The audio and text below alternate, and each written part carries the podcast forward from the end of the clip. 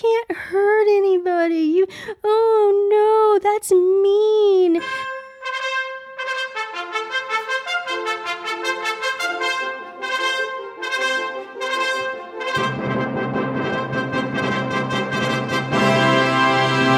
Today is Friday, September 2nd, 2022, time for episode 178 of the Barnhart Podcast.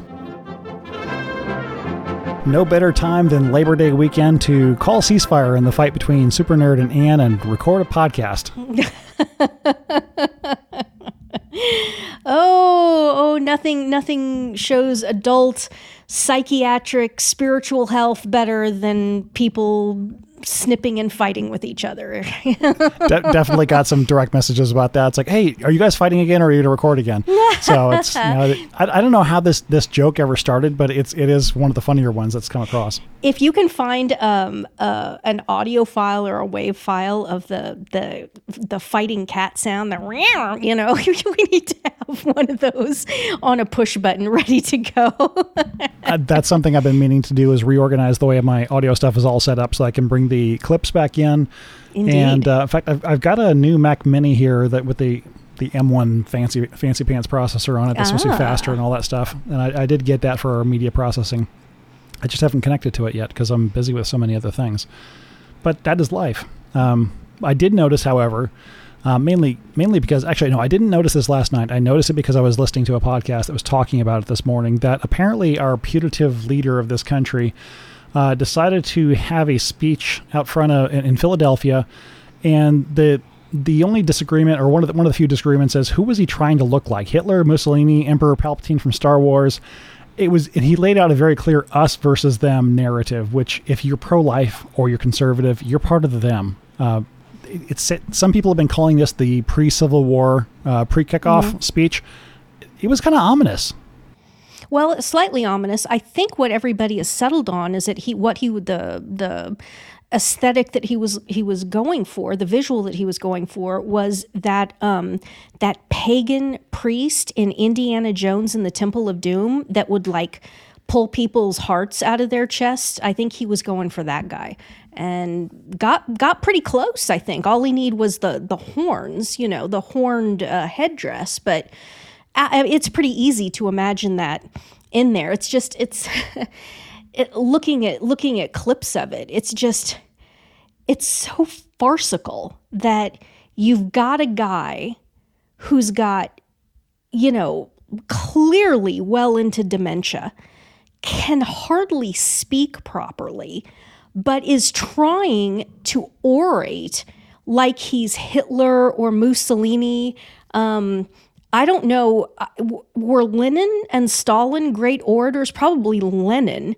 although I don't know if there's I don't know if there's much um, film of of Lenin orating. I mean, the the films we have of these tyrants orating is kind of limited to to Hitler and Mussolini mostly, and I would say it was closer to Hitler. Um, well, Hitler had Riefenstahl to do all the directing and, and do all the propaganda, so they, they definitely had a, a much more organized uh, propaganda arm going. In fact, I was just talking to somebody at work today um, about different languages and, and um, how cringe it is for why, why people learn different languages. And this particular coworker is actually from Italy, and he was saying, "Yeah, I, I, hear people say they want to learn Italian so they can watch The Sopranos and understand that better." And I said, "Well, at least at least it's not like saying hearing somebody say I, I want to learn German so I can understand Leni Riefenstahl better." But yeah. but honestly, the our, our the you know the top end political people really do study Riefenstahl, and, and a lot of the advertising people too. It's the whole uh, art and science of persuasive. Um, argument via video and I'm not praising the Nazis, but they did figure this out. Well, I mean, that's kind of the thing is that I mean, we're, we're so far gone. The American situation is so far gone that we, we can't even do this in a credible way where people aren't just instantly laughing at this stuff. I mean, laughing, but in a, in a black humor, gallows humor kind of a sense. You just look at this and think, what, what in the hell are these people thinking? And then I remind everybody, well, you know, one of the hallmarks of Satanism and Satanists, and I'm completely serious about this, is that when they get to a certain level, they have to start publicly manifesting. And um, that's that's clearly what's going on with the red lights and the and the just evil. Non Veni Mark, um, talking about you know Satanism and all that. Non Veni Mark thinks that that was the funniest segue by the way. And i know you didn't mean it the way what, it came out. what did across. i say? What did i well say you said speaking of satanism non-very mark and then it's like wait what? Yes yeah right. Sorry mark.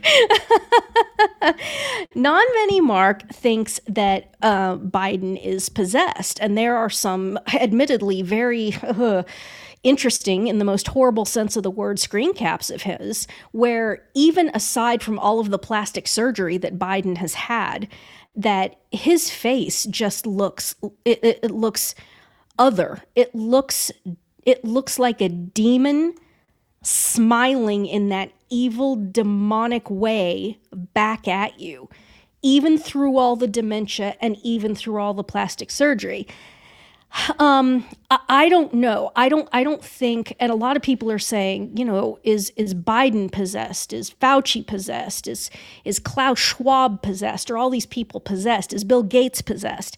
I don't think so. And we have to we have to have precision about this.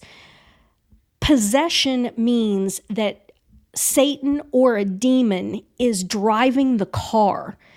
So, Satan or a demon has completely taken over the person's body and is completely controlling their physical movements, what they say. Um, I don't buy that that's what these people are. I don't think Satan is driving. And remember, and remember, if the, if someone is possessed, they are by definition not culpable for anything that they say or do while the demon is driving they're proverbially proverbially driving their body because it's not them doing it. It's not their will. There is the idea that if you voluntarily invite the demon into your body there yes. is a culpability because you specifically open the door and, and the example given i remember one priest giving was hillary clinton that that and he he was speaking tongue in cheek, but the idea being that somebody who who is who is so evil that they specifically open themselves up and request to be um, possessed in order to have power or whatever yeah. it is that they're after. Um, that they there's still an element where there is they do have culpability beyond and aside from if somebody was was simply possessed against their will. Obviously what's what the demon is doing they don't have culpability for. It, it's it's along the lines of if if i give money and ammunition and guns um, and and plans to a group of people who i think are going to go uh, rob a bank and and try and take over city hall i'm not responsible for what they did but i am responsible for enabling them. Right right. So but what i would say to that with regards to joe biden is if if he's if he's demonically possessed and he has asked a demon to come into his life and and to give him power if he if he is a satanist and has asked satan to give him power then it seems to me that the demons would be able to cover up the dementia and the slurred speech and the fact that he's he's clearly he's clearly not altogether there because if they're driving the body they're driving the body. So what i found today was there's a there's a progression of these things and in order number 1 is you're is you're tempted by demons. Number 2 you are oppressed by demons. Number 3 demonic obsession obsession. And then number 4 is demonic possession I I suspect that most of these people are at the number 3 level. They're at obsession most of the time and that they are 100% on board with what they are saying, with what they are doing, with the agenda that they are enacting. I mean, obviously, Anti Pope Bergoglio would be at the top of this list. They're 100% on board with what's going on. Whereas, for example, the seven year old inner city black girl in Baltimore who is possessed and is crawling on the ceiling and can, and is correcting the priest's Latin grammar, which is not possible, obviously, um, which is not naturally possible, obviously. Um, that that is possession. I think the vast majority of these people are demonically obsessed. And and that's kind of where we are. But that's what the whole Biden's handlers and all of those people, they're they're all demonically oppressed and obsessed together by definition. And so, whoever it was that decided that it would be a really good look for, you know, Biden to stand in the dark in front of a blood red illuminated background with two Marines who look like stormtroopers and stand there and scream and yell and shake his fist like Hitler. Anyone who thought that that was a good idea, I mean, they're they're rubbing it in, in everyone's face. They're they're manifesting it. Um, Anti Pope Bergoglio, Good Friday of 2020, in that horrific, horrific thing that they did in the empty St. Peter's Square with anti Pope Bergoglio ensconced with a spotlight on him, and he's glowering down. A, down upon a crucifix in shadow. Um, again, that is satanic manifestation done by people who are demonically obsessed, on board with it. Many of them are actual, honest to goodness Satan worshipers. And I'm not kidding. I, I still think that a lot of people really don't get that we're being serious when we say that these people engage in black masses in which the liturgy is completely inverted, in which um, people are raped, men, women, and children are raped, and the the ultimate manifestation of the black mass is that that someone is killed, preferably a child is killed. Human sacrifice. I'll repeat it again. I was talking with a with a high level professor in Rome when I was over there, and this person said to me, We'll know we're getting close to the end when people start openly talking about the human sacrifice that goes on inside the Vatican. And I was like, wait, what are you talking about? Like, like actually killing people in in satanic in satanic liturgies? And they said, absolutely, absolutely. And if you think about it, it's the easiest thing in the world to do in Rome. There are there are prostitutes everywhere. There are boy prostitutes everywhere. There's female prostitutes everywhere. There's tranny prostitutes everywhere. It's the easiest thing in the world to do. Most of those people are undocumented, and if they fall off the face of the earth, no one's going to miss them. No one's going to say a word. They're just, they're meat. They're meat. And they are being, they are being sacrificed inside the Vatican. And as soon as we get to the point where the world is talking about this, talking about the anti church, talking about what's going on in there. stay stay close to the confessional friends and keep your eye on the heavens because we got to be getting close. And, and as you're saying, at some point this is going to manifest and open up, and it's going to be really obvious that there will have been a split between the true church and the anti-church. But there still are these manifestations that are happening beforehand, like you said, mm-hmm. uh, with the, the Good Friday I don't know if it's liturgy or or showing, yeah, whatever whatever the right word even, is. I don't know what you call that. It wasn't a liturgy. I'd call it a manifestation. Yeah. Which I mean, this is something we've talked about many times on the podcast, and something I, that really hit me. I think you know, I mentioned uh, hearing this on a, on a podcast this morning about this crazy speech and the symbology. So I, I did what I don't typically do: downloaded and listened to Ben Shapiro talk about this as well. And what hit me when going through his analysis of this is like this is manifesting a pre-split in the United States as well. And we've talked about we, we've we've mentioned in Catholic prophecy that when the Great War breaks out, it's not really going to be nation against nation; it's going to be civil war among the nations. Well, and yeah. we're we're almost there. It, it, and it's ironically looking at the situation between the church and the United States, we have somebody who is arguably not validly elected president, mm-hmm. Mm-hmm. Um, stoking a civil war. We look mm-hmm. at the mm-hmm. church, we have somebody who's probably not the Pope. I'm, I'm going to say, yeah, I don't think he's the Pope, who's stoking the the split. Of course, we have mm-hmm. the person who is the Pope just sitting there doing nothing, or is he under house arrest? I mean, he's. You keep making the point that if somebody really wanted to to make a statement and and be known what's going on, he could do it. Which means, I guess he's not that much against it.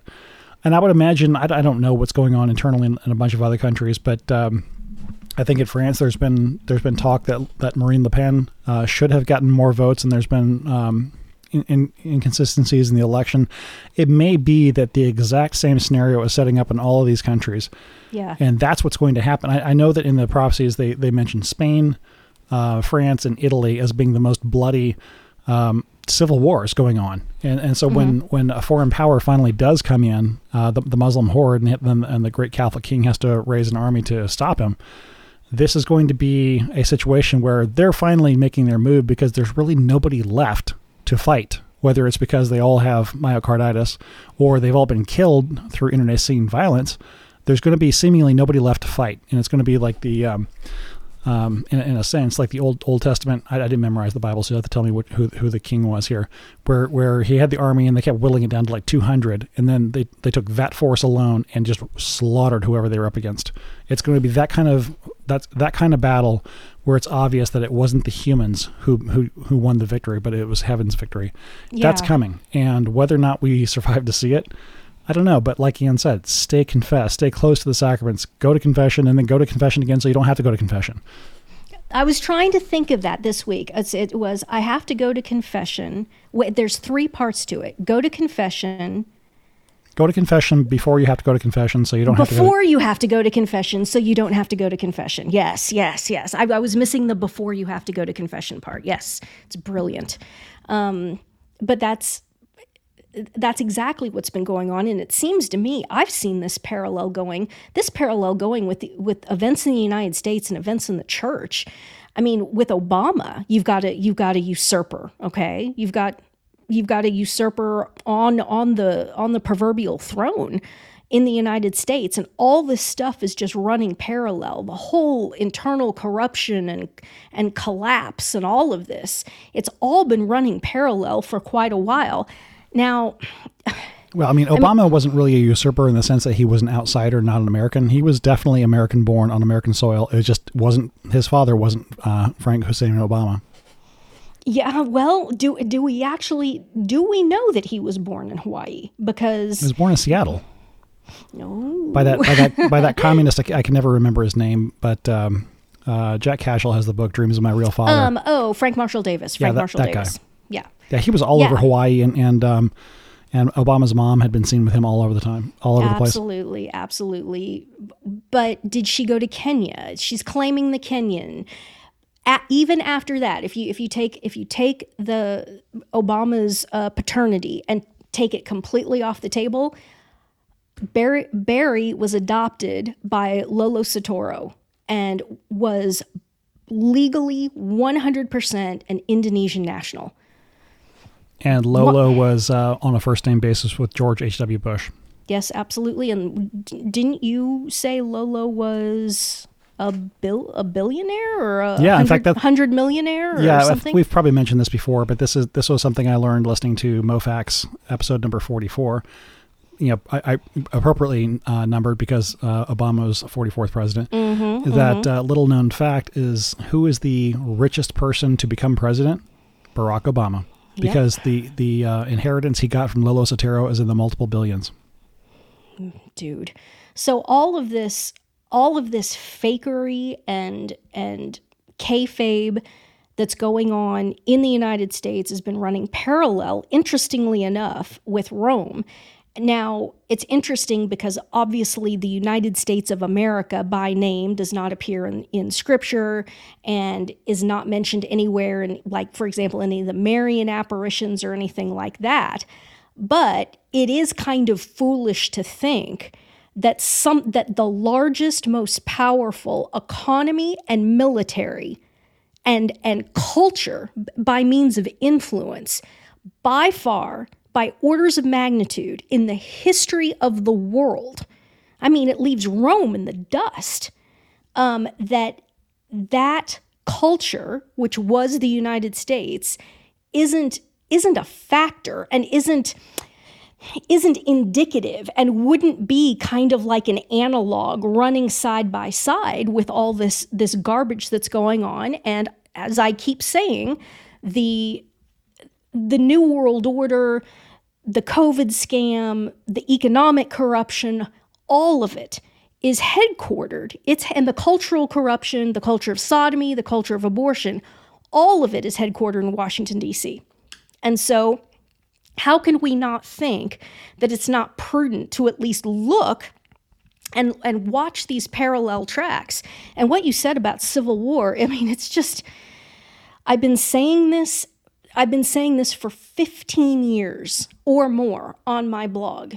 You guys, this thing is not going to be anything like any other civil war where people line up on one side of a line or another, north, south, or, or whatever it is. Um, it's not going to be like that. This civil war is going to be house to house because the, the Karen that lives next door to you in your cul de sac, if given half a chance, she would kill you. If she thought she could get away with it, she would kill you. And it will get to that point. If it gets to the point where there are people going around and people are being arrested, taken away, and trenches dug, and people are, are shot in the back of the head into mass graves, I can absolutely assure you that if Karen is on the side of the people who are doing that, she's going to turn you in. She wants you dead. She wants your family dead. She wants your children dead. And I very intentionally use, use the feminine here because it's going to be driven by women. It is going to be driven by women. This whole mess has been driven by women. And this is not me being misogynist, this is me stating facts. These Karens, these boomer Karens and and Gen X Karens will absolutely take the power to kill when they are when it is when it is handed to them. And it's going to be it's going to be house to house and in some incredibly sad cases it's going to be inside of houses where people are turning on each other and killing each other. Um, you know if, if karen has hated her husband for 15 years and has wanted a divorce and and he refused to get the jab and she's and she's a true believer and she's a covidiot and the cops come and she gets in her mind the idea that she can get rid of her husband and do it legally and these men here will do it quick and easy and she won't have any blood on her hands. Do you think that these won't do it? Pardon my language? Of course they will. Of course they will. Look at our culture. Look at our culture. Look at what these women and again it's women. Look at what these women are doing to children they are mutilating and destroying children in service to pedophiles, basically. It's women who are doing this. It is women who agitated for the ability to murder in cold blood their own innocent infant children for no other reason than the child is, is, is passively inconvenient to them. Nothing more than that. It is women who agitated for this. It is women who have agitated for no fault civil divorce. It is women who have agitated for, I mean, go, go back to everything. The, the root of, of almost everything that's disordered is women. And they are going to be the drivers of this thing. And uh, it's, it's terrifying to watch. It's terrifying to watch, and it's prophesied. I believe it's in the book of Isaiah. They'll be ruled by women women and children. And mm-hmm. talk, talking about women being a problem, this goes all the way back to the very first book of the Bible. Of and, and there's always going to be uh, chapter at, three, if I'm not mistaken. Yes. At, at, an opportune time, there there is going to be. You know, it, it's not all just because of, of, women in history, but certainly they are instruments. I mean, uh, Saint John the Baptist was killed at the request of a woman. Yep. Um, and th- that's obviously not the only example throughout, probably even through through Scripture, but it's you know yeah, there, there's evil goes all around. I mean, it's it's men too, but that's also contemplating on what you were just saying there. It's also one of the counter points that that Mary represents is that she is undoing all of the evil. She is, by right, she is the one who could claim women's liberation. But what's the example she sets? Humility and obedience, mm-hmm. Mm-hmm. and that's something to think about. Yep, indeed, and that's why they hate her. That's why they absolutely despise her. That's why they're trying to cast the rosary as a as a symbol of hatred or or whatever whatever it is. Um, um, violence. It's just it's unbelievable. It's it's it's you could see it coming. You could see it coming, but still, when it happens, it takes your breath away a little bit, and it's all happening. Wait, it's violent to have a rosary now? You didn't see that? I'm I'm sure I saw something, but it, it's it's still one of the, the dumbest things. Uh, I mean, I remember was it 15, 20 years ago they were saying that a rosary was connected to mob violence because I guess Mexican gangsters would wear rosaries. I'm I'm assuming it's actually now they're saying these are talk they're talking about non-Mexican gangsters. If you have a rosary, you're dangerous for some reason. Oh yeah, AR-15s and all that. I mean, I, I, I, suppose I get to take a little bit of credit in all this because there is a picture of me with my rosary holding my AR. I don't post it anymore because the American flag is in the background. If I could get someone to to Photoshop the American flag out of the background, I'd be posting that picture of me holding my pink AR with my rosary draped over my hand all day long. But I'm not going to do it with the American flag in the background because I don't want people to think that I have any illusions about you know the fact whether or not the United States even exists. It does not. It does not. Um, so.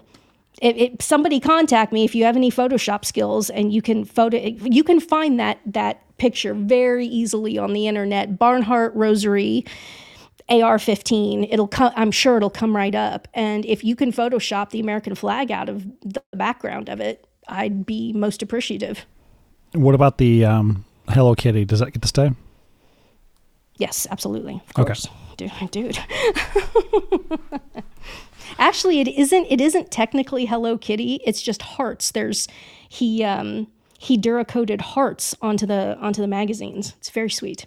So, you know. obviously, I don't have a print of that on my wall because I couldn't remember what it was. I just, for some reason, thought it was Hello Kitty. I know the colors Everybody right thinks it. it. Well, yes. I mean, I that was the aesthetic that was used but i said pink and white. And so the the he put uh, pink hearts on the white magazines and then on the on the butt he wrote um, Molon Labe. So that was the in pink or, or something something uh, else? the the buttstock was in pink and he, the script is in white.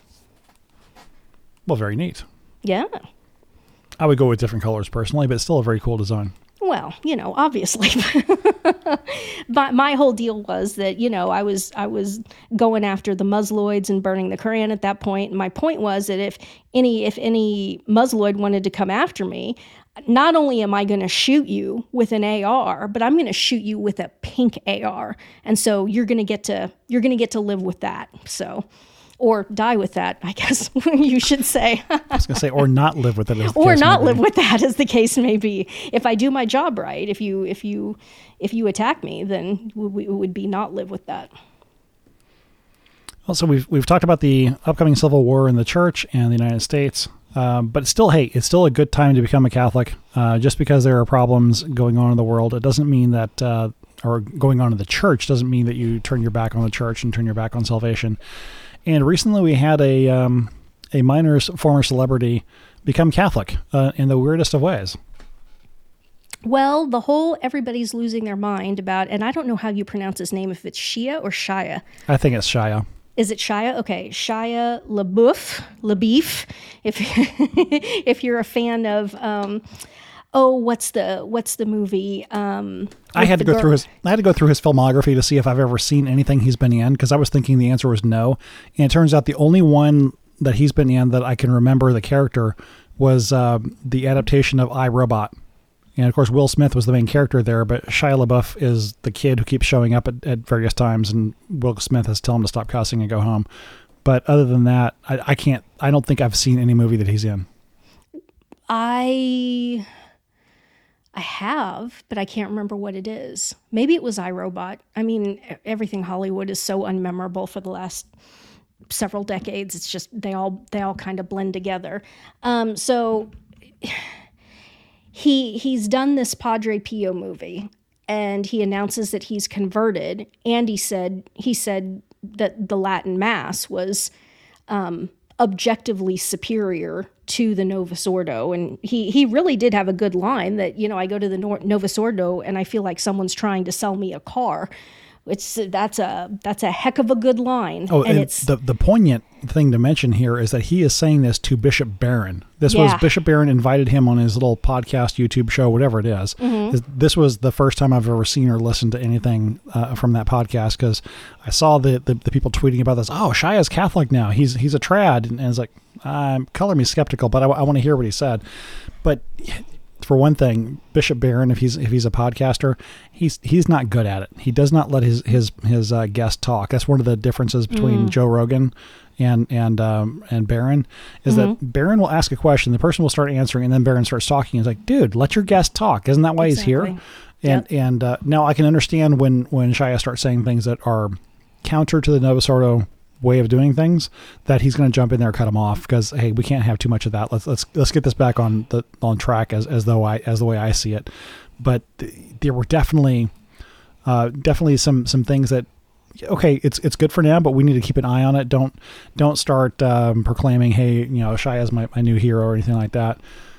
Yes, but but where I want to start with is that there immediately there were people and trads coming out and posting essays saying, you know, Shia is full of it. This is this is a load of crap. Da da da da da. Blah blah blah blah. Listen, if somebody comes out and says I've converted to Catholicism, your first base ground premise should be, sweet Jesus, I hope this is true.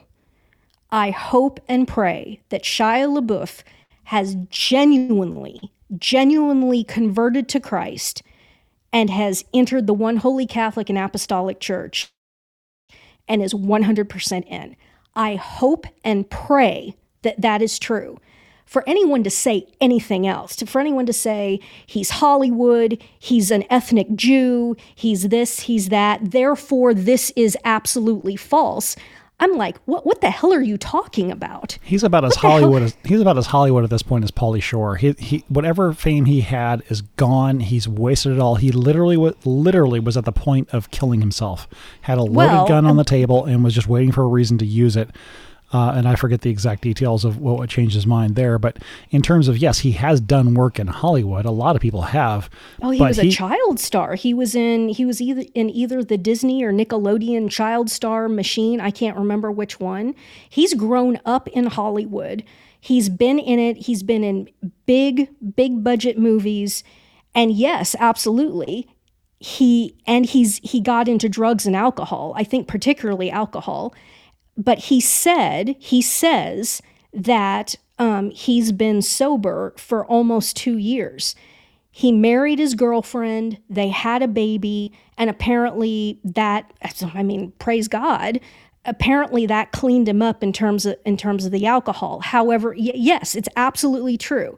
This guy's coming out of Hollywood, ethnic Jew, alcoholic, probably drugs completely ruined his own career got to the point where he couldn't he couldn't get insured. He would he was being fired from movies because of his behavior. Um, you know when you're in the deep throes of alcoholism it's i mean people do things that are borderline schizophrenic and might be schizophrenic. Um, it might incite that. I i don't know but the guy the guy had completely destroyed his own career. Um, and then he gets hired to do this padre pio um, biopic. Okay in terms of that, we have to be objective about these things. This is this is harkening back to the whole mess with Mel Gibson and that father what was that movie Father Stu and all that. Hey, Mel Gibson is making a, a movie about a Catholic priest, and then you look at it and you see that the, the movie is written and directed by Mel Gibson's concubine and baby mama and you you're just shaking your head and saying, "Okay, guys, we got to do better than this. We got to we got to think objectively here. This isn't cool." The guy who has directed this movie apparently is what his oeuvre is before this movie is pornography. He was a porn director. You talking about the um, Padre the Shia Pio LaBeouf, movie? the Padre Pio movie? Yes. So we need we can't be okay. Shia LaBeouf comes out and says, "I've converted to Catholicism." Your prayer that goes up to Christ Jesus is please let this be true. Okay? Let this be true, let this stick, and let this guy advance in sanctity for the rest of his life and achieve the beatific vision. That's that's all we should. This is our prayer for everyone on earth, whether they're Hollywood, whether they're an ethnic Jew, whether they're anything. You don't disqualify anybody. However, we do need to be savvy about this thing, and you don't jump on some bandwagon, and every word that now comes out of Shia LaBeouf's mouth is taken as secondary gospel. Okay, just there's there's there's a balance here, friends, and and we need to have that balance.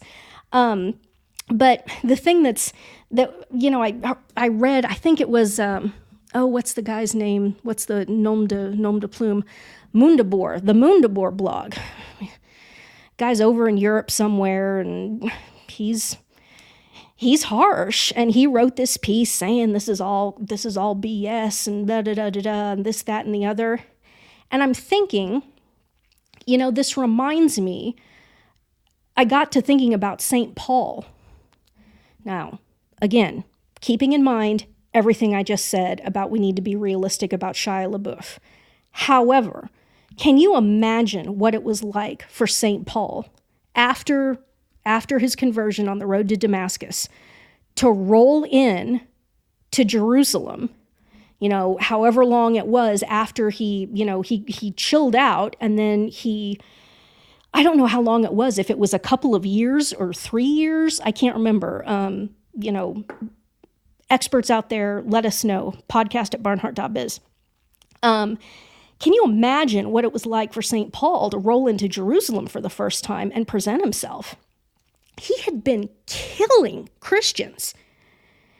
And he had to roll in there and present himself and overcome the, the bias obviously, almost one might almost say the prudent bias that people had against him because he had literally been killing them. Okay, so I'm not saying that Shia LaBeouf is the is the second coming of Saint Paul. I'm just saying that it got me thinking about it. What if I had been one of the people, one of the originals uh, in Jerusalem, and Saint Paul had rolled in? What would I have said? Lock the doors and run for cover. Yep, I would. I, I can tell you right now, that's exactly what I would have said. I would have said, don't trust this guy. Do not trust this guy. I, I know myself, and I can tell you right now, that's what I would have said. And it's, for me, it's St. Paul, and I've mentioned this before, it's John the Baptist. If I were on the ground in, in Palestine in the year 27, 28, whatever, and I had seen John the Baptist, I would have said, no way. And if I saw John the Baptist incarnate today, but manifesting himself in an analogous way to what he must have looked like in the in the 20s in the tw- the year 20s in Palestine but in the modern context I would cross the street to avoid him and it scares the crap out of me because that was the greatest man ever born of woman, and St. Paul is the apostle to the Gentiles. Okay, and, I got I got to take a tangent on that point. Okay, the, the giving St. John the Baptist the title "Greatest Man Born of Woman" doesn't that slight St. Joseph? I it's thought the words, Saint Joseph. It's the words of our Lord in the Gospels. So, okay, I'm not going to argue with that. Yeah, sorry. but I thought Saint Joseph was higher in heaven than everybody except for Mary. No, no, John. It's it's John the Baptist. Not that Saint Joseph would ever complain. I mean, he wouldn't. In fact, he'd no. probably he'd probably try to take a lower seat anyway. But no, I, okay. Good point. I, no, I, for, no, I forgot our about Lord that. said in the Gospels that Saint John the Baptist was the greatest man ever born of woman. Okay, I forgot that point. Yep. I, yeah, you're a Catholic. Need, you don't know the Bible. It's okay. It's I, okay. well, I, I, I, actually have started uh, renewing my study of the Bible because uh, I've made the comment from time to time that uh, everyone who's not Catholic, all y'all Protestants look the same to me. I've actually made a concerted point that I want to uh, rectify that ignorance, uh, mainly so I can talk to people who are Protestant and start working on them. It's like, okay, start. If I know that somebody says they're one particular type of denomination or whatever, then I can say, okay, I know what these people believe. Then I can start working on what's the points to start getting them toward Catholicism.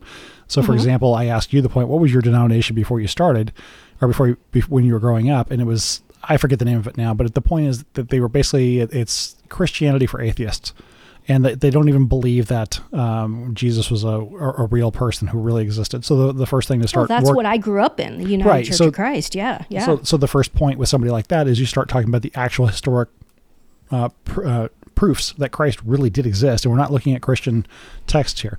And I'm getting off point here, but yeah, the the, the point is that I, I, I am starting again on uh, actual Bible study and and um, so I can talk to people. So your scripture your scripture reference on this is very easy to remember. It's Matthew 11, 11. Amen, I say to you, there hath not risen among them that are born of women a greater than John the Baptist. Yet he that is the lesser in the kingdom of heaven is greater than he. And it's repeated also in Luke somewhere, like Luke 7. Luke 7:28. It's repeated. Okay. I tell you, among those born of women, there is no great, there is no one greater than John. Yet the one who is least in the kingdom of God is greater than he. Okay, so in terms of men born of women, uh, John the Baptist goes to 11. And that's how I'm going to remember that. It's Ma- uh, Matthew 11, Matthew 11. 11, 11. Because Yep. he goes to Yeah, 11. he goes to 11, yes. Only we could work a spinal tap reference into a mnemonic device remembering the, the verse about John the Baptist. Well done, sir. Well done. But going going back to whether or not you would have recognized Paul or what you would have done, um, I, I think I, I sidetracked your story, but we do tangents here. Oh yeah, absolutely. I mean, yeah, I mean that's that's the nitty gritty of it.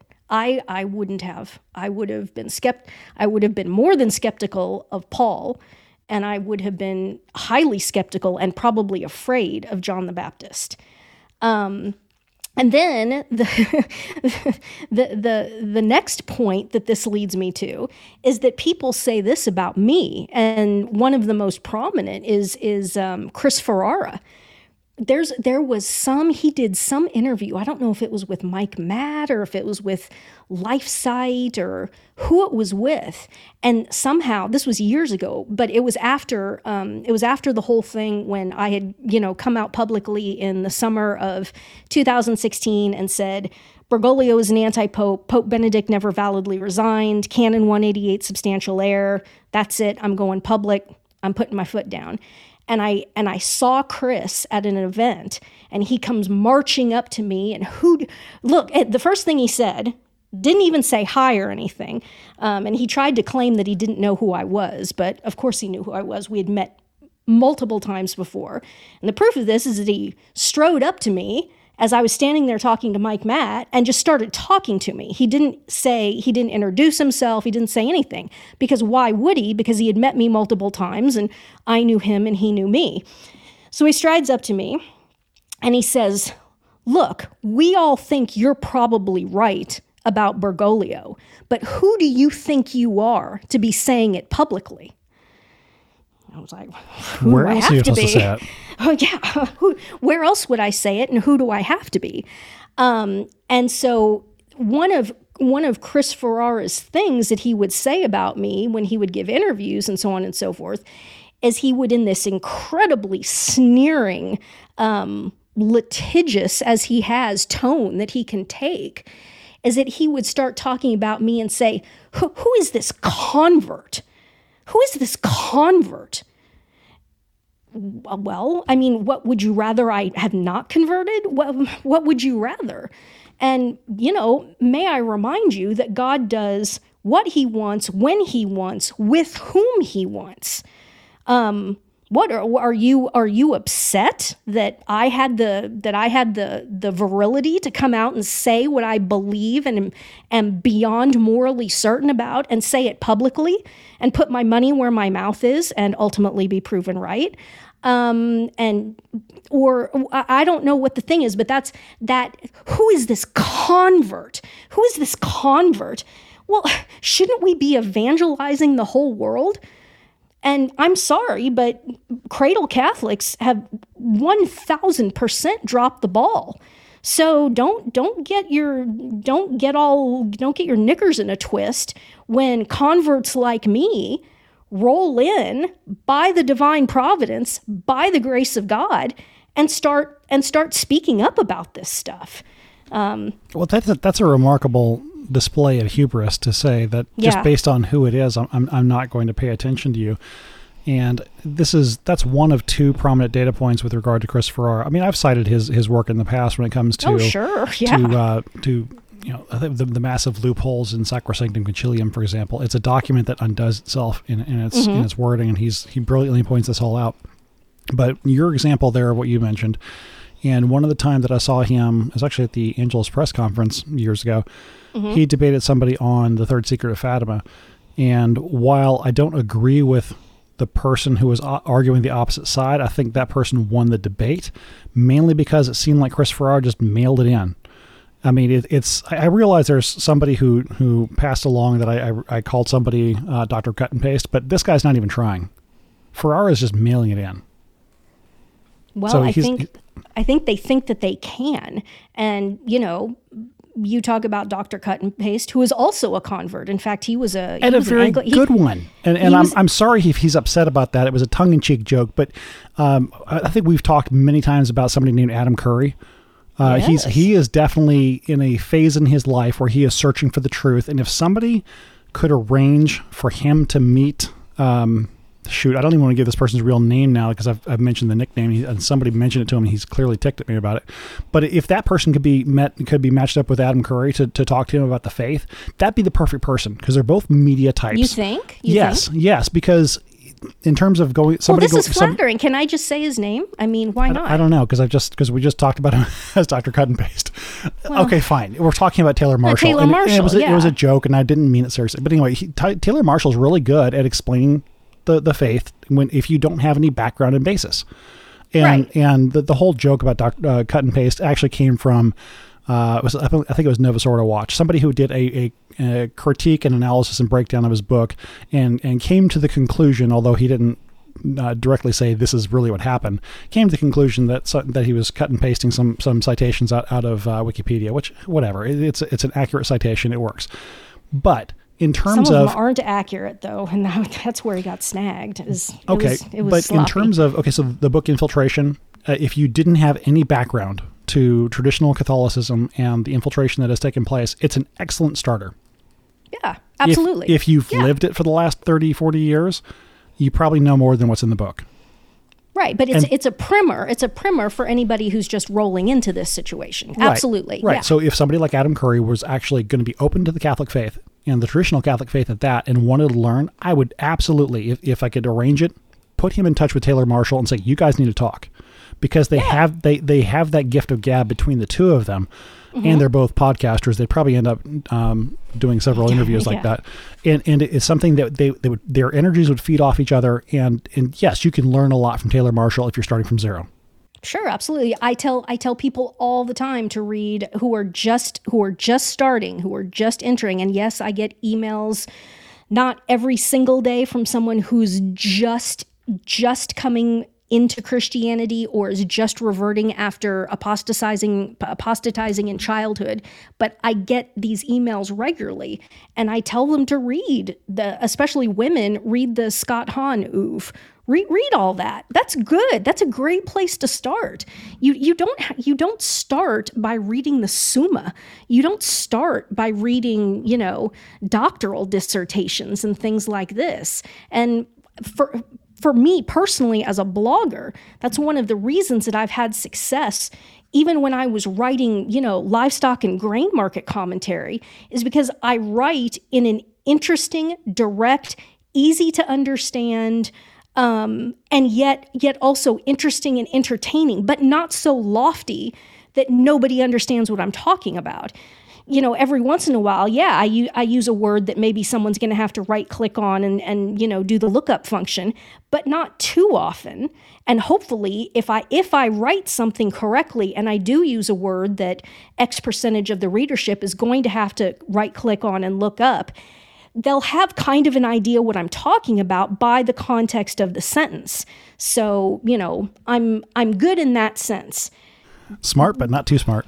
Smart but not too smart. Well, hey man, that's that's where it is, you know? I mean, it doesn't do anybody any good if you're running on and on and on and on and nobody can understand what you're saying. You could be you could be completely right you could be 100% accurate. If nobody can make heads or tails of what you're saying, it's no good. And um, we've talked about this before, but if you want to see this, just compare the writings of, say, for example, Leo Thirteenth with either Pope JP2 or especially Pope Ratzinger. I mean, you know, reading Ratzinger, even even the stuff he's written while he while he is Pope, the late stuff it's it's the kind of stuff that even I find myself going back and having to read things not just twice but three times to to get the what is the point? And and sometimes to be perfectly honest you can't even get to the point. It's just okay so there was a premise and then he he argued both sides and then really didn't come to any sort of a firm conclusion at the end. Ah, now compare well that's hegelian. This, well exactly. Thank you. It's it's synthesis antithesis or excuse me it's thesis antithesis synthesis. Exactly right go now compare that go read any of the documents and there are a bunch of them by leo the 13th leo the 13th is at the very end of the 1800s right into the the i think he lived beyond the turn of the century like 1902 1903 something like that. It's, it's just crystal clear. You read these documents and they're crystal clear. He writes a complete deconstruction of marxism.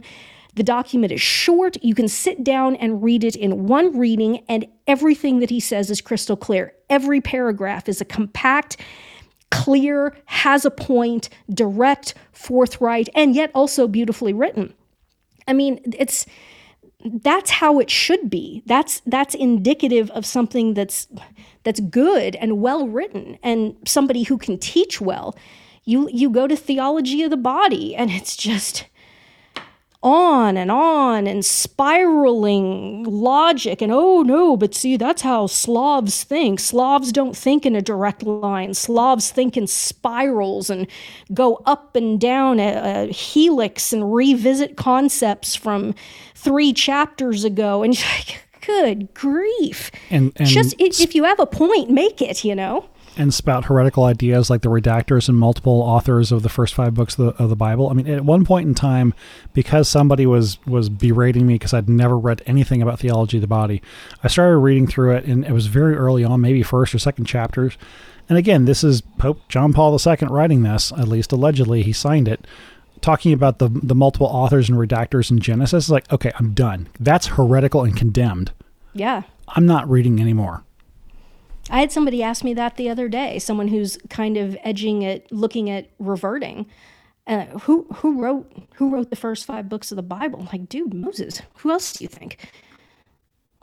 Mean, Moses. uh, but you know, it's it's it's not cool and it's not modern and it's not chic to say that. And of course, the other thing with theology of the body is he put the um, pleasure and unity of the spouses on the same level with the procre- procreative function, and that that just that let the horse out of the barn, and that's what anti-pope Bergoglio is getting ready to do. The all death penalty crap that he's doing, people are going to let people are going to be deceived into thinking that the church has done a complete against holy scripture and the divine law. And anti Pope Bergoglio is going to deceive people into thinking that the death penalty abolished and is immoral which is 100% heretical. It's in the Bible. If someone does this, execute them. It's in the Old Testament, it's in the New Testament, it's all over the place. Everyone has, has known and understood this from, from the very beginning. There are certain things that you do that are so bad that your life is forfeit. Now, whether or not you are shriven and you confess your sins and you beg God's forgiveness and receive receive absolution and die well, that is a complete separate question. Your life is still forfeit. There is justice and you have to pay.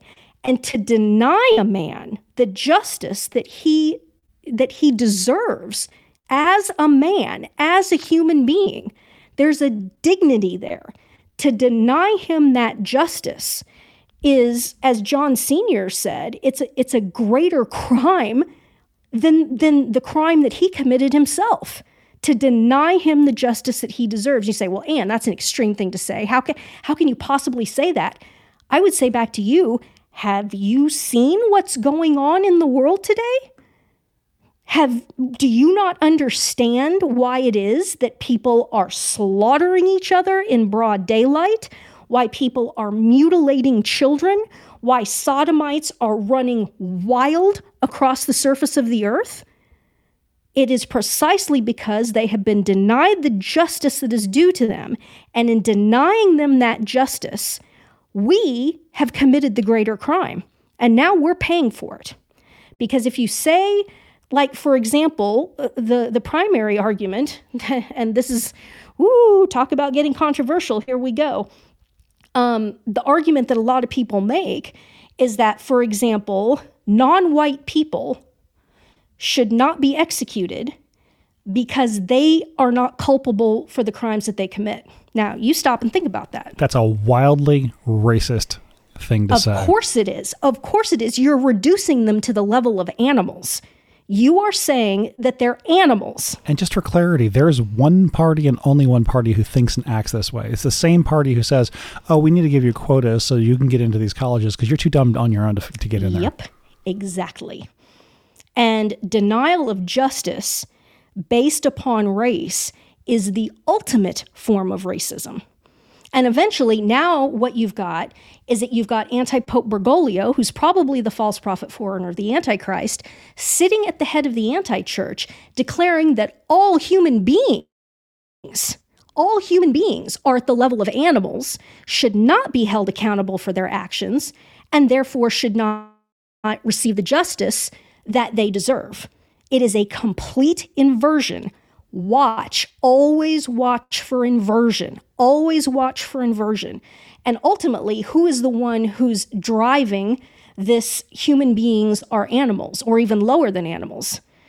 This is all Satan. This, this is his jam.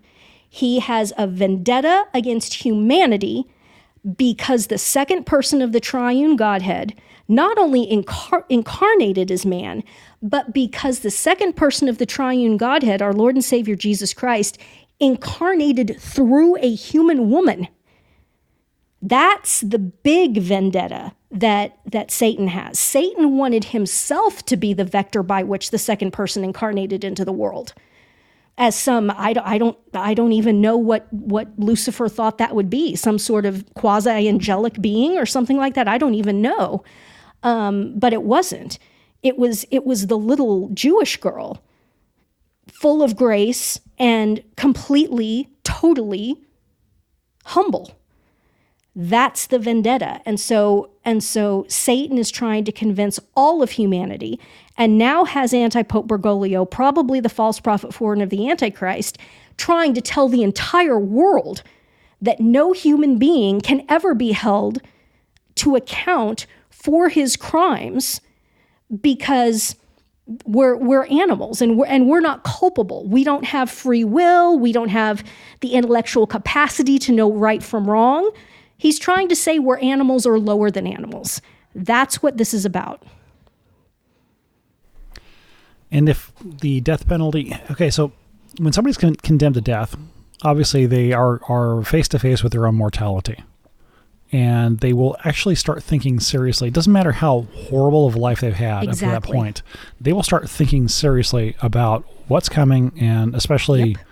uh, for the first time, possibly ever, seriously think about what is is their next life and what happens. Yep. And I, have been wanting to mention Saint Joseph Cafasso.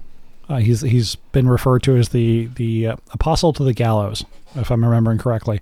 But he he is ministry, and he's the the patron of, of prisoners and and uh, I, I, believe the the, repent- and the condemned probably the, the, condemned yeah. because he, mm-hmm. his specific ministry was to those who were condemned to die. What a beautiful ministry! Wow. And and and having getting them to repent of their sin, to go to confession, and then offer their death and all the pains that accompany it in reparation for all the sins they committed. Mm-hmm. And I don't remember where I heard this. I don't know if it's opinion or if this is actually what the church teach. I don't think it's exactly what the church teaches. I think it's an opinion, but I just don't remember whose opinion it was. That in a situation like that, let's say you are condemned to die for first degree murder, mm-hmm. if you have true repentance and then you unite to the passion of Christ, the just punishment of your death mm-hmm. that you undergo for your sin, that that actually will more it, it's I, am not going to quantify it because I don't remember exactly where I heard this or who said it or, or on what, what, authority, but it is massively um, penitential at the at the very least. If you well, have certainly. that kind of conversion, you're only going to purgatory. Right, right, absolutely.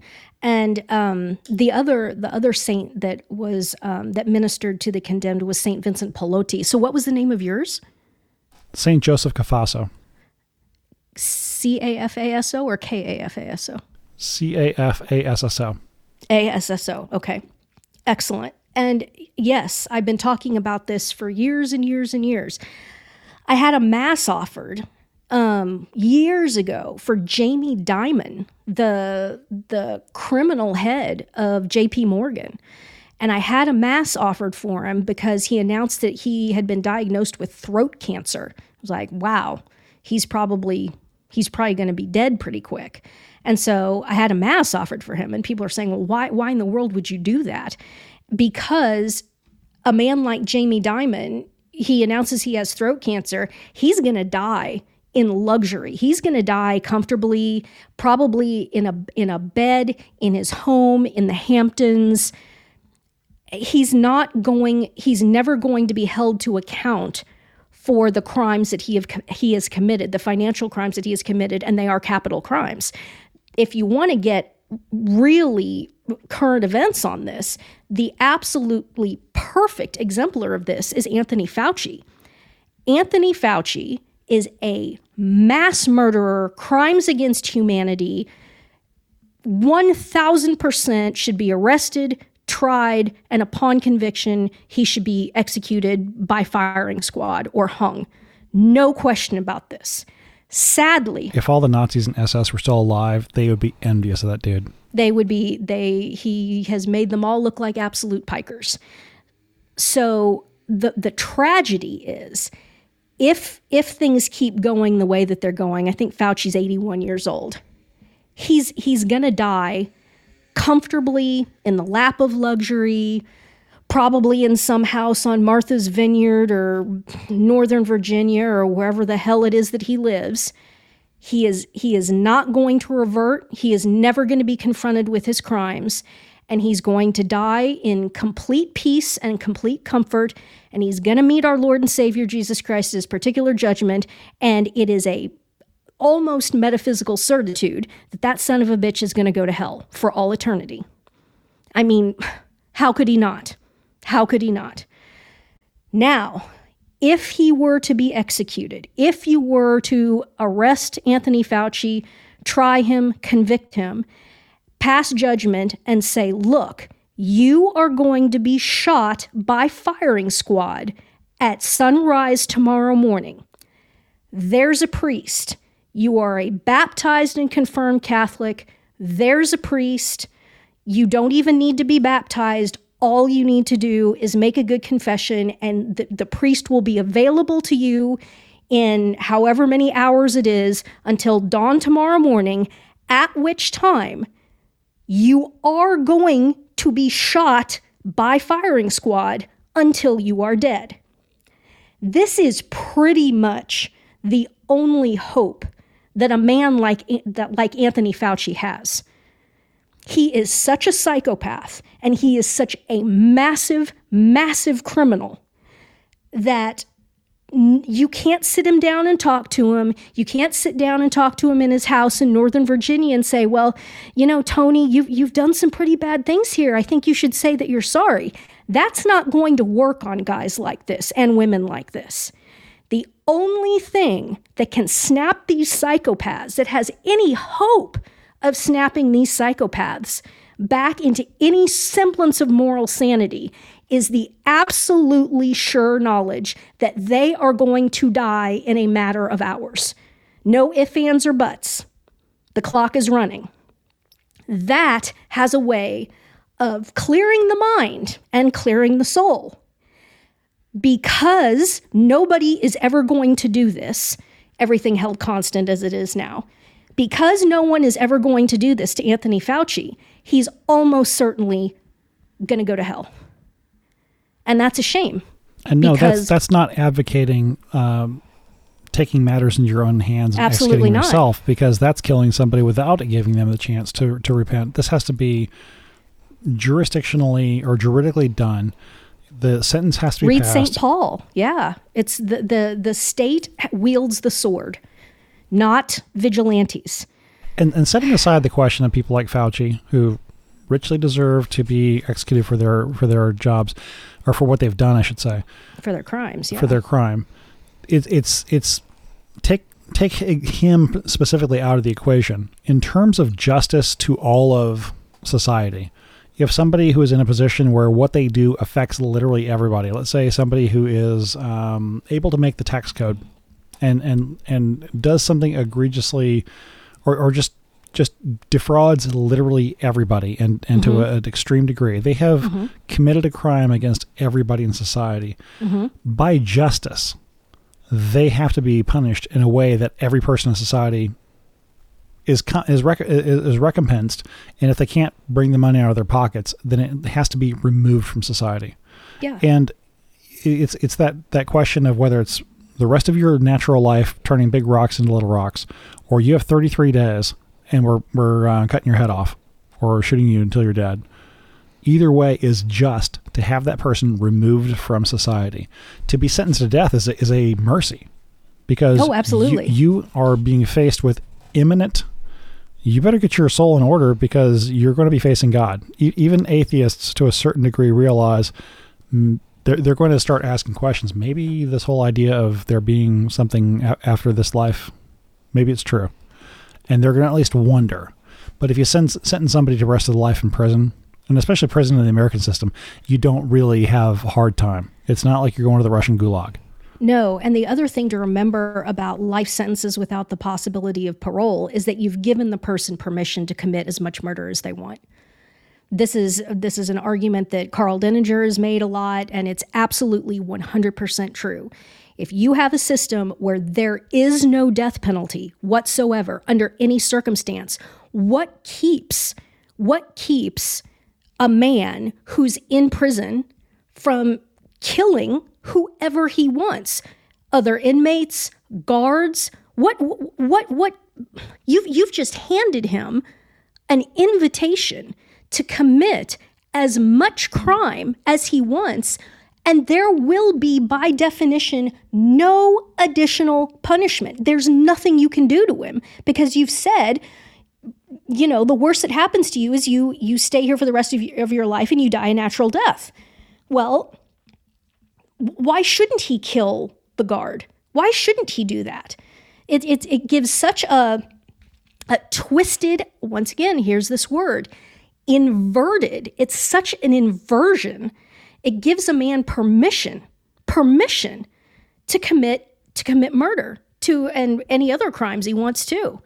Um, so again, the- it's it's so warped, and that is why anti Pope Bergoglio and the the infiltrators into the church who are who are now anti-church erecting this bastard anti-church inside the Vatican trying to deceive the world into into thinking that the one true church has been eliminated and replaced by this monstrosity. That's why they're pushing this because it is it is a satanic inversion. And let let us also not neglect to mention the fact that these people, Bergoglio, these Satanists, these pedophiles, these sodomites, these these horrible, these financial criminals, these horrible, horrible men, um, most of them, a lot of them, are guilty of capital crimes. Especially if you if you bring sodomy into it. Certainly if you bring certainly if you bring any sort of participation in a satanic ritual into it, that's a capital crime. Um, Pius V said sodomy amongst clerics is a capital offense. Laicize them and hand them to the civil authorities and let the civil authorities try them and execute them. That's Pius V's response to what you do with sodomite clerics. Pius V, our Father in God, pray for us. Um, I was going to mention uh, Louis the Ninth, uh, Saint Louis the Ninth, I should say, uh, earlier, talking about uh, capital punishment.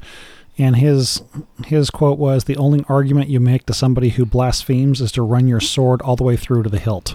yes, I posted the I posted that uh, that little meme. Indeed, indeed. Well, um, I see. I read your blog. Yeah, every once in a while. Every once in a while, just to, just to check for typos, though.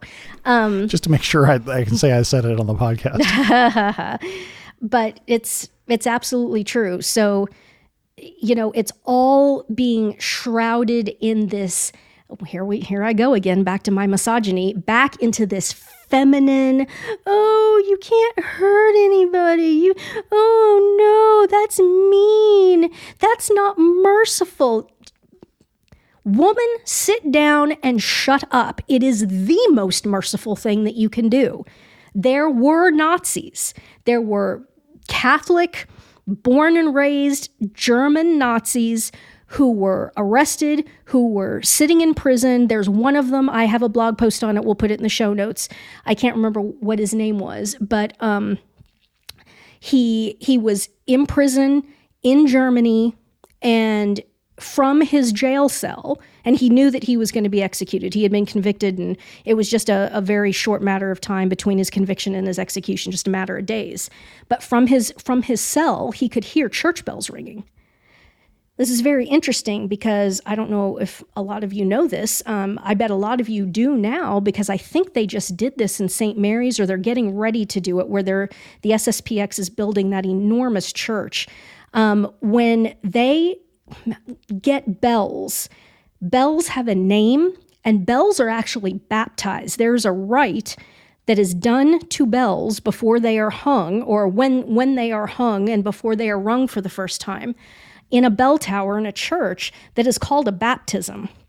They're given a name, they're anointed with oil, they're they're sprinkled with water, et cetera, et cetera. Because the bells, in a certain sense, the sound of it is a voice and it's proclaiming the gospel. And so well, they're the used in the liturgy.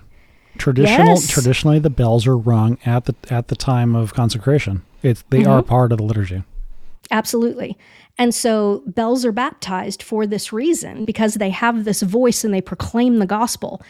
And this Nazi could hear the bells, the church bells ringing, and those bells called him back. And he, I mean, he openly told the priest all this and said, "You can tell everybody this." And he made he made a very good confession, and the priest said that he died very, very well. Praise God. Praise God. That's all we're asking for here. We just want to help people get to heaven. Everybody, including Shia LaBeouf and everybody else, and Anthony Fauci and everything else. Not that I'm putting Shia LaBeouf in the same category as Anthony Fauci, because that would be that would be wrong, but just because it's it was two topics in in this podcast that I put the two names together. Rooting for everybody here. And Anthony Fauci is an example of a man who needs to be executed because it's a, he deserves it. It is justice that is due to him as a human being, and his dignity as a human being means that he is responsible for what he has done, and he is owed, he is owed from us as society to be executed. And it's basically the only hope that this man has to repent and get through his particular judgment and make it to the beatific vision so that he can be there in heaven hopefully with me, hopefully with you, and hopefully with, with all of y'all listening. You should want to see Anthony Fauci in heaven. Absolutely. Along with every Nazi who died a good death and hopefully all the rest of them too. I mean, we, we don't, we're not rooting for Nazis here, obviously. Um, but the point is we we're want rooting for people up with people as they say very good you, you, beat me to that one yes we're, we're rooting for everybody to get to heaven we realize not everyone will but the goal is that, that yeah. it's, it's not like christ's grace wasn't isn't sufficient to save literally every single person on earth that ever has been and ever will be. it's it's not a, it's not a defect in Christ's merits if people go to hell. It's because they turned their backs on him. Exactly. It is their choice and it's very sad, but there's a guy who used to be used to own a, a prominent Catholic trad website who is violently apostatized or or uh, declared war on God. I don't think he's. I think he believes in God. He just hates God, and he's at war with him. And one of, and he's constantly trying to tell people that um, because anybody goes to hell, it's proof that God is a monster. And if God is a monster, then therefore Lucifer is admirable because Lucifer was the first one who had who had the wherewithal to rebel against God, who is a monster, according to this guy. Because that's what happens when you live in a state of unrepentant mortal sin and receive the Eucharist in a state of unrepentant mortal sin and intransigently declare that you'd rather go to hell than admit that Bergoglio isn't the Pope. And I've been calling this for years and trying to warn people. But the argument that these people are making, and Barron is making it, circling back to Shia LaBeouf and his interview with, with Barron, Barron's major heresy is universal salvation. That he said it's it's reasonable to hope and expect that hell hell is empty no, no, no, no, no, no, no, no. Our Lord goes on and on and on in the Gospels about hell. And you will go there and it's permanent and that's it. If everybody, even if you make the argument that everyone eventually is going to get out of, um, I guess what you could what you could call a universal purgatory, that every everybody goes to purgatory and eventually everybody gets out and everybody gets the beatific vision.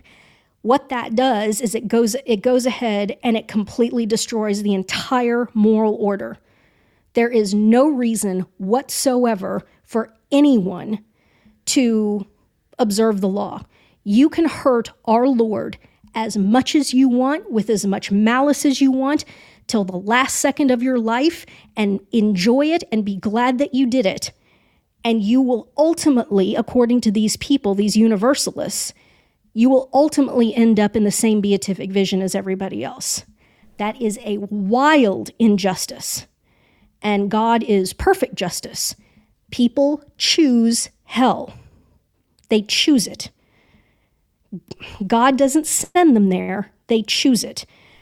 Um, which is a crazy, talk, which is a crazy thing to think about, but it's absolutely true. Yes, and if you say, "Well, what what about unbaptized babies and unbaptized people and everything?" Unbaptized babies, uh, all, all of that, P- children who are beneath the age of reason, they don't go to torment; they go to limbo, and they've never committed a personal sin so they, they exist in a state of natural happiness, is how it's defined, but they are not in the beatific vision. None of us are owed the beatific vision. This is another false base premise that God owes us something.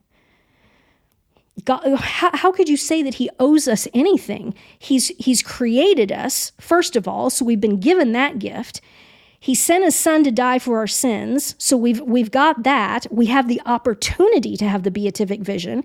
And while we're here on the earth, we have the gift of free will. And also, just, just as a casual aside, he's also consciously holding every electron of every atom in its valence shell in our entire bodies at all times, consciously, consciously doing this. Um, you know, the, the argument that that he somehow owes us anything is just hubristic to the to the extreme. He doesn't owe us anything. The whole thing is a gift. That's the entire point. When our Lord keeps saying over and over and over again, you guys, you have no idea what I have waiting for you. You have no clue what the how good the beatific vision is going to be for you. You have no idea how I am going to lavish you with, with love and, and beauty and, and goodness and everything that you could ever, ever, ever possibly want in, in the infinite. I'm just going to lavish you with all that. You have no idea what it is that I want to give to you. The only thing I ask is that you please, you know, freely choose it and don't choose to not have it.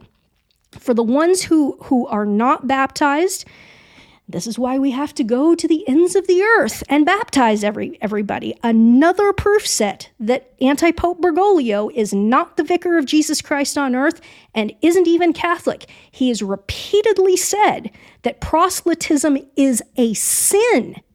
That it is a sin to go and try to convert people. He has inverted the Great Commission. He has said you should not go baptize. Leave everybody as they are. Go ahead. I recall him saying that it was solemn nonsense, but I didn't realize he upgraded that to a sin now. He did. Yep. That was, uh, well, time is all running together. I want to say maybe it was in the context of the Amazon thing, um, and at the same time that he was worshiping the po- the demon. That would seem to be the case when they were, you know, talking about ecumenism and all that. That like, no, because those Jesuits, those fruity Jesuits down there in South America, were openly bragging about the fact that they had never baptized anybody. One of those faggot Jesuits explicitly said that. I have never, I've been there for 40 years in the jungle. I've never baptized anyone. And that was that was considered exemplary. So the the babies, the unbaptized, um, they do not go to torment. They go to limbo, they go to, to natural happiness. Um, but babies, like for example, Saint Tiny Princess, babies who do die who were baptized, beatific vision. But the beautiful point that Super Nerd made is that even though his daughter, his infant daughter, is in the beatific vision, the tragedy of her life is that she was not able to grow to adulthood and merit um, a higher a higher place in heaven. That's what we're all trying to do every day. We should all you know take take inventory, do your examination of conscience every day and say what do you think Ann? Do you think that today you merited a higher place in heaven? Do you think that you stayed just sideways or do you think you went down a notch? or several notches as the case may be. So that's that's kind of what we're all doing every day. And while we are it's such a tremendous consolation to know that infants are in the beatific vision. It's still a tragedy that they didn't get to grow to adulthood to, to merit something more, which is why we don't all, you know, baptize our children and then instantly slaughter them, as the state would have us do. And I've actually heard, I've heard Novus Ordo women argue this, you know, oh, all the aborted babies go to heaven. Really? Really? Then why shouldn't every child be aborted? And oh, women, they, they, they struggle with rationality sometimes. She couldn't answer me. The only possible argument you could make about an aborted child going to heaven is if the child was aborted because the parents were Catholic and therefore it's baptism of blood. But if the child, but wouldn't the child have to be basically martyred? Murdered murdered in malice for the faith. Yeah, that that's the point. Because if the if the child was aborted because the, the parents were Catholic and were had every intention of baptizing the child, and so to avoid the possibility of there being yet another Catholic in the mind of the person who would do this, you abort the child forcibly. That's no different than the killing of the of the uh, the holy innocents. You mean like forced abortions in yes, China? Yes. Oh, okay, okay. So a third party, a third party. Yeah, I guess I guess I didn't yeah, make that point clear. Yeah. Sorry. Yeah. Yes, then that the child is being killed for the faith at that point. So that would be like the holy innocents. Um, but again, you're not you're not gunning for that for heaven's sake. And you know, we haven't gotten to that point yet. Stuff like that has gone on in history, and I and I think we're probably heading towards that. Um, one could even argue, perhaps, that Fauci and and these death injections, which are obviously abortifacient, um, the the number of miscarriages and stillbirths is through the roof.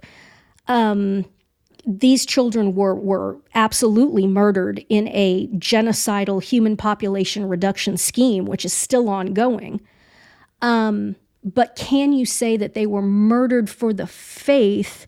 When the objective of the Luciferians is just to kill as many human beings as possible across the board? Um, I don't know. That's an interesting question. I would say no. I, I, yeah. for the the whole Gates Fauci thing, no, it's just reduce human population. Yeah, I They're think you're they're right. not they're not looking well. I mean, if they could if they could genetically target to kill off Catholics, they might. oh yeah, but that's not a genetic thing. We we're not a race. exactly, exactly. It's just the human race, alas. So, did we did we kind of did we we got we got um, Shia taken care of? We pray for the best, but we're not gonna we're not gonna declare this guy a prophet. We're, we're going to pray for him that that his conversion holds. Oh, the other point I wanted to make about Shia is a a great way as we go forward.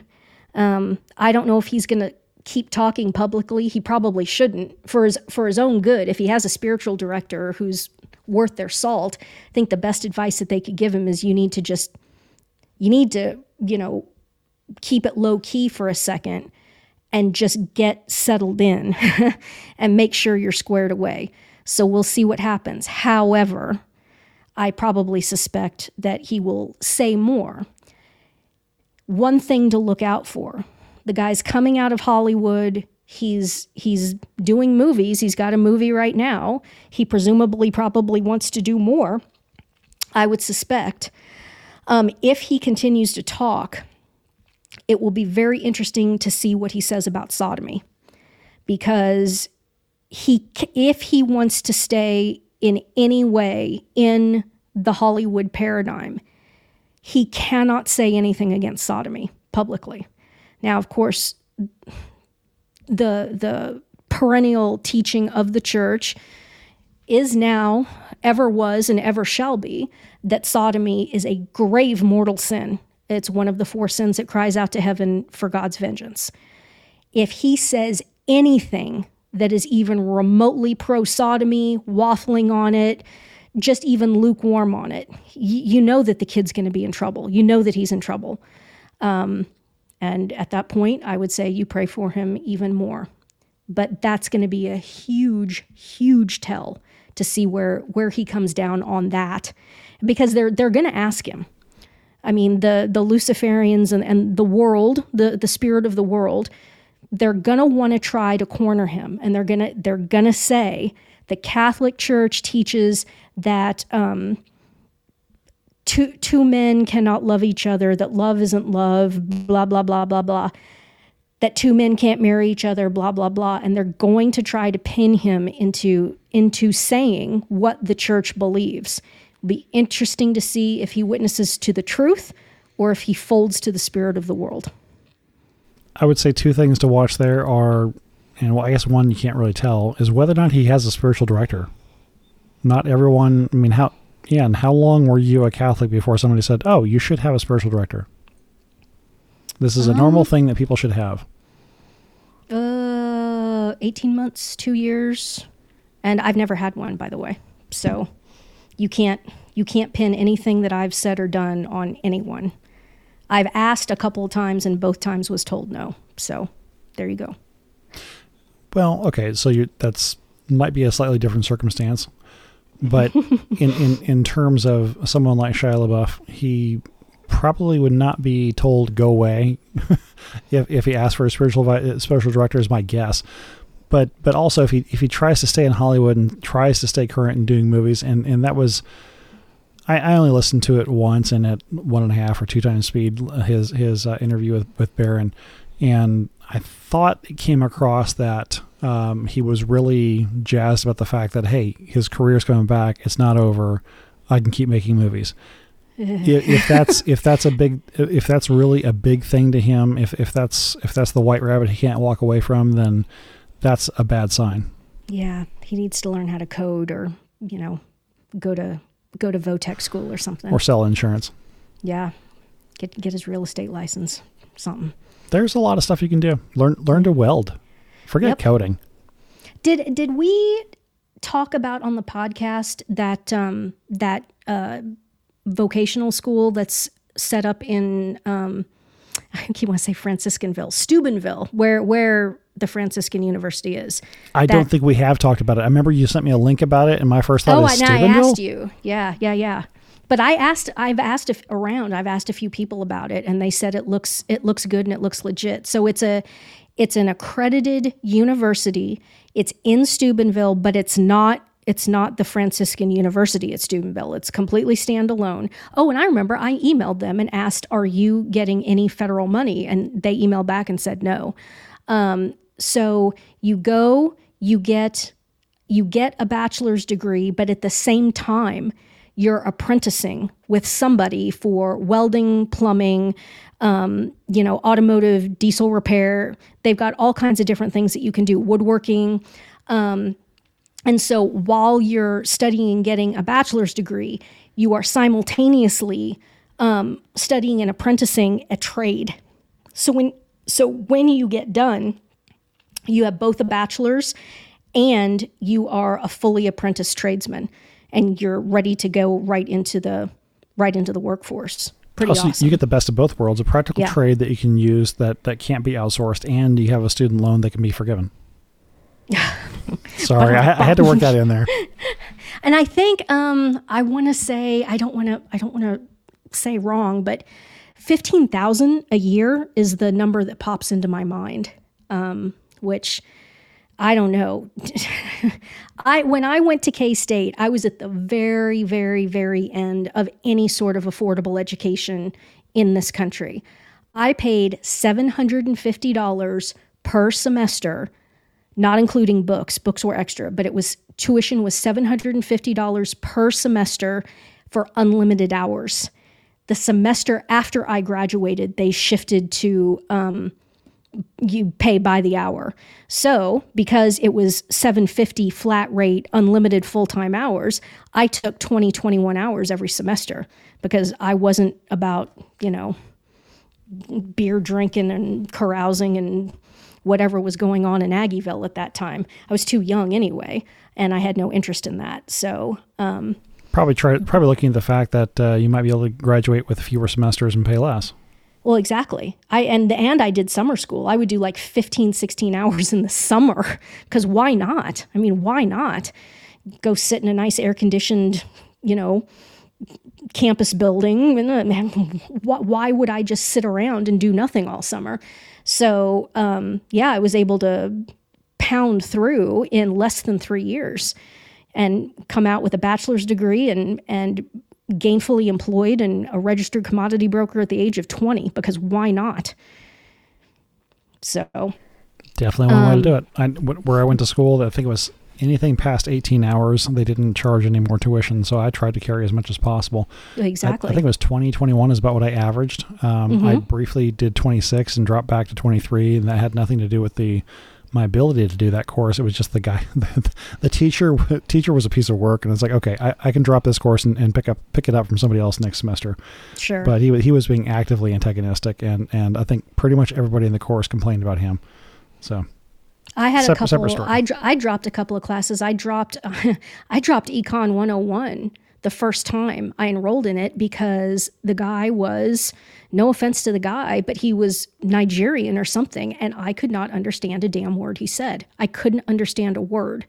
And then I also had I had a marketing professor. I toughed it out with him who was Chinese, and I only caught about 30% of what he said. And then there was one more. There was there was somebody in the math department. What ethnicity was that? Not it wasn't Arabic. It was something else. But that was a problem, you know. There were a lot of the animal science department, the agricultural depart, agriculture department always had full professors teaching the classes. The grad students were only grading papers and and maybe doing study groups and things like that. Almost every class I took outside of the College of Agriculture, it was either a foreigner who you couldn't understand or it was a grad student teaching the class. Like, dude, but can't complain. 750 bucks a semester. You get what you pay for. So there you go. And by the way, I've been told by so many people Kansas State University is an absolute cesspit. Nobody should send their children there. Stay the hell out of Manhattan, Kansas. It's worse than Lawrence. It's worse than KU. It is social justice warrior cesspit. Nobody go there. Nobody send your kids there. I was going to say, I don't know if it was you who said that or somebody else that I heard this from coincidentally recently, but just, but the fact that they had said it's worse than Lawrence, worse than KU, Yeah. it's like that's saying a lot because it was KU was always the example of the ultra liberal uh, place you never want to go for, for moral purposes. Maybe to watch a basketball game, but but that even then that that that that could be iffy as well. Yeah. Yep. And again, oh, everything just keeps circling back. It's just Saki circle after Saki circle after Saki circle. Um, the College of Agriculture is ruined because guess why? Chicks are running everything. It's, it's ridiculous. Again, I lucked out too because I was there at the very end when the old guard. I mean, a lot of a lot of my professors when I was in the animal science department, especially, were over seventy, over seventy years old. I mean, they're, and that was in the nineties. So you know these these guys, some of these guys, World War II. Most of either if they weren't World War II veterans, they were definitely Korean War veterans.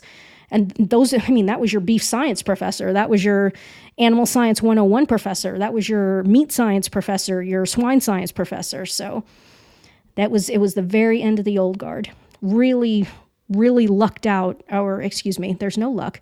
Uh, the divine providence certainly placed me incredibly fortuitously in time and history and, and space. Yeah, I was going to say that I, in many ways I was lucky with my, my career path, but maybe it's, it wasn't luck. It's exactly what um, I needed for my temperament, spirituality, soul, etc. So, Meet your wife, etc., cetera, et cetera. oh yeah, I mean, in, any yeah. any number of, of changes in, in anything uh, uh, among the previous eight years, and I never would have met my wife.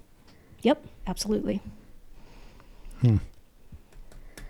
Well, and I mentioned you know the joke about uh, getting getting your college loans um, uh, removed. It was the, the ten thousand dollar per student loan that uh, Biden decided he, he wants to give away with no no authority whatsoever. Um, I, I just I want to mention this one. Probably not a great idea to take up the Navy on their idea of what's it up to now? One hundred fifteen thousand. Are you kidding me? It's fifty thousand enlistment bonus, and then up to sixty five thousand in tuition payoff. Okay, that should tell you something right there. Um, if if they have to bribe people to that extent, good heavens! And it's it's just a no brainer now. I mean, you want to talk about another social justice warrior, absolute cesspit.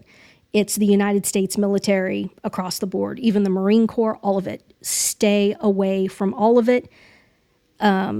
I think probably Dr. Beep, our, our friend Dr. Beep, is probably on the tail end of guys who were able to um, go go to med school because he's a flight surgeon and he's Air Force and be able to do that and come out come out morally intact on the other side. Al- although he he was Air Force, but he also went through, or he, he was teamed up with a lot of the um, the Tier One snake eaters. So it, it was definitely a, a male um, uh, Yeah. environment that he was in, as opposed to whatever the rest of the Air Force is. Fighting words. we need to do a Nurse Claire Dr. Beep episode. I was going to mention that here in a little bit when we get to the I think up. those young people need to probably need to get some things off their chest, and there's a lot of new information coming out too. So, Oh, we're getting to cold and flu season. I'm sure they got some great advice. Oh, yeah, absolutely. Should we go to the wrap up now? Um, I think so. Yes, sir. Yeah, we're just over an hour and a half. Right Which on. which means when we start the wrap up, we're still 20 minutes out from being done Yeah. anyway. So as, as your wife is is want to remind you. and she's probably cringing as she hears this right now. I was like, "What? It's, I still see 25 minutes left. Why you can't be starting the wrap up yet?" the email address for the podcast is podcast at barnhardt.biz, and that's where you can send feedback, comments, suggestions, good news items, anything that make you smile, like how much more time we have left on the podcast at the end. It's podcast at barnhardt.biz. Ann expresses her profound gratitude to all of her benefactors, and she reminds all of her benefactors that there is a mass being said for you every single day, a traditional Catholic mass in, in Latin. And once per week for everybody who died the previous week, there is a traditional Catholic Latin Requiem Mass um, that is being offered for those people. Um, please remember the priests. Uh, pray for them, for their perseverance, for their fortitude, for their um, sanity.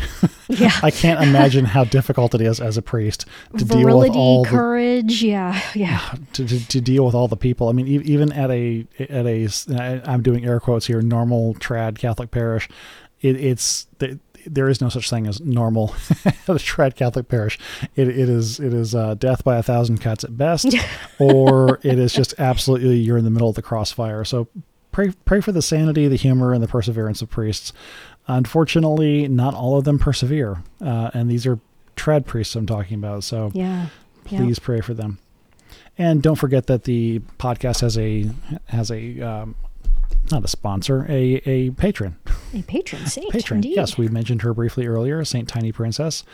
Uh, she was my daughter who was born with a severe genetic condition, and I baptized her within about a minute and a half of being born, and then she was confirmed two days later. And yeah, she was with us for under a year, and and um, was not able to even even communicate or vocalize much. Obviously, a, a, normal baby would have, or a normally healthy baby would, would be able to interact and and do all sorts of things. But everybody who came to help, and we needed a lot of help with her.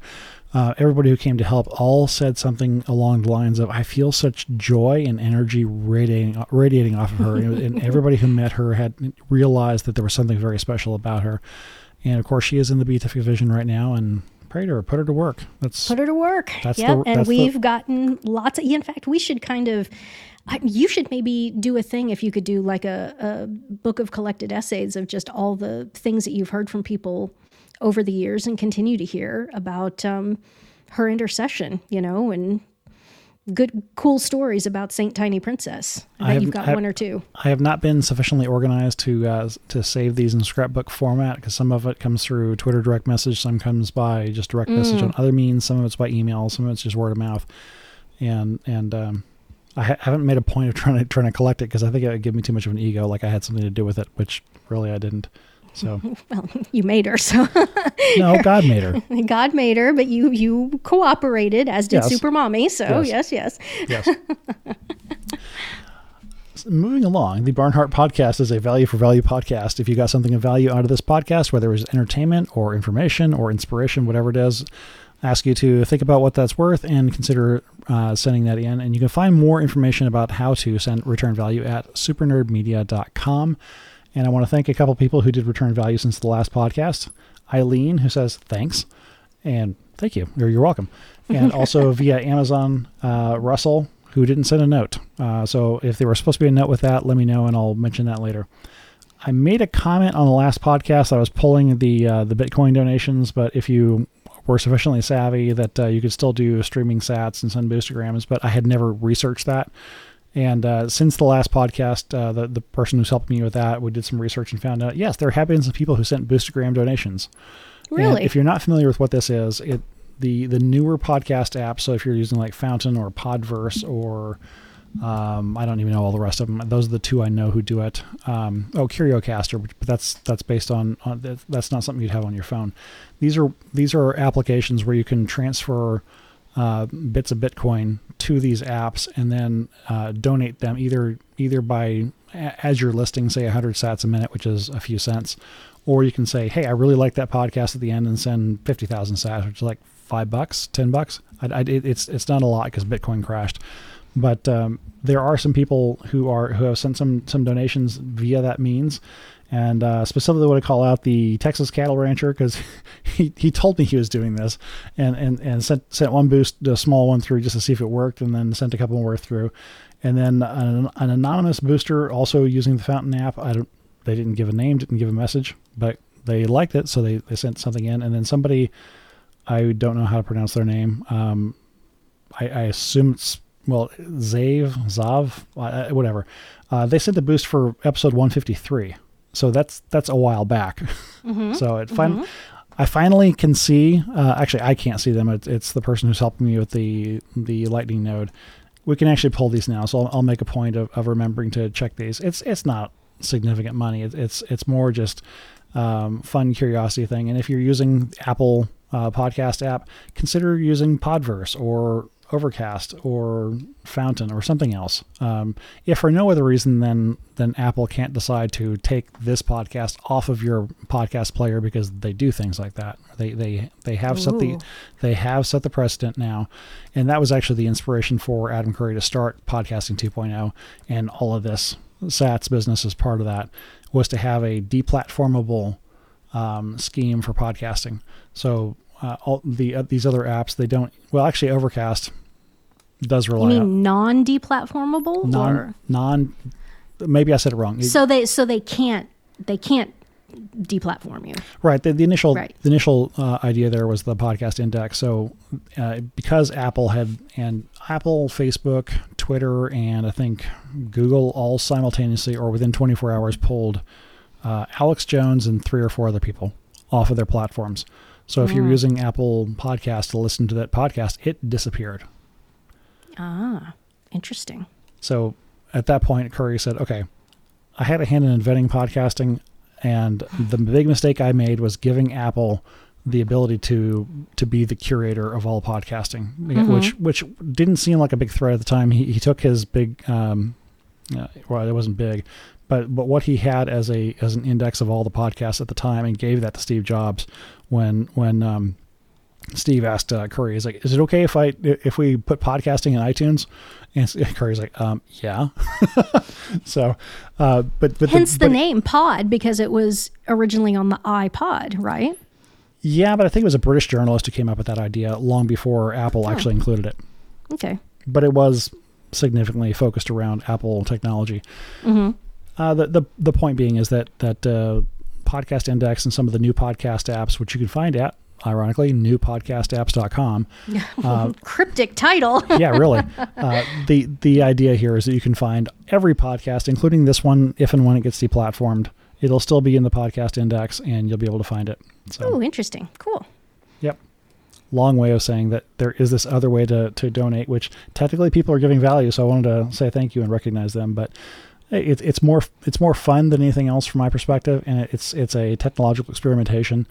Uh, it's it's not something. If you want to send real value, go go over to supernerdmedia.com and, and see the ways to do it that way. Indeed. And that's literally all I've got to say about all that. I'll let you talk about Matthew seventeen twenty. Matthew 17, 20 intention. Um, pray, perseverance, be manly and virile. Don't give up. Don't throw up your hands and say, it's taking too long, da da da da da. Pray every day, fast twice a week if you can, for our four, fourfold intention that Bergoglio be publicly recognized and removed as anti pope and the whole anti papacy be publicly nullified, that Pope Benedict Ratzinger be publicly recognized as having been the one and only living pope since April of 2005, whether he likes it or not, that anti Pope Bergoglio repent, revert to Catholicism, die in a state of grace in the fullness of time, and someday achieve the beatific vision, and that Pope Benedict Ratzinger repent of whatever he needs to repent of, die in a state of grace, and someday achieve the, the beatific vision. Nothing less will do. Our Lady of Copacabana, Slayer of the Pachamama Demon, pray for us. Amen. And much to the joy of my wife, this took less than 20 minutes. So until, until next time, I'm Super Nerd. And I'm Ann. Thanks, guys. God bless.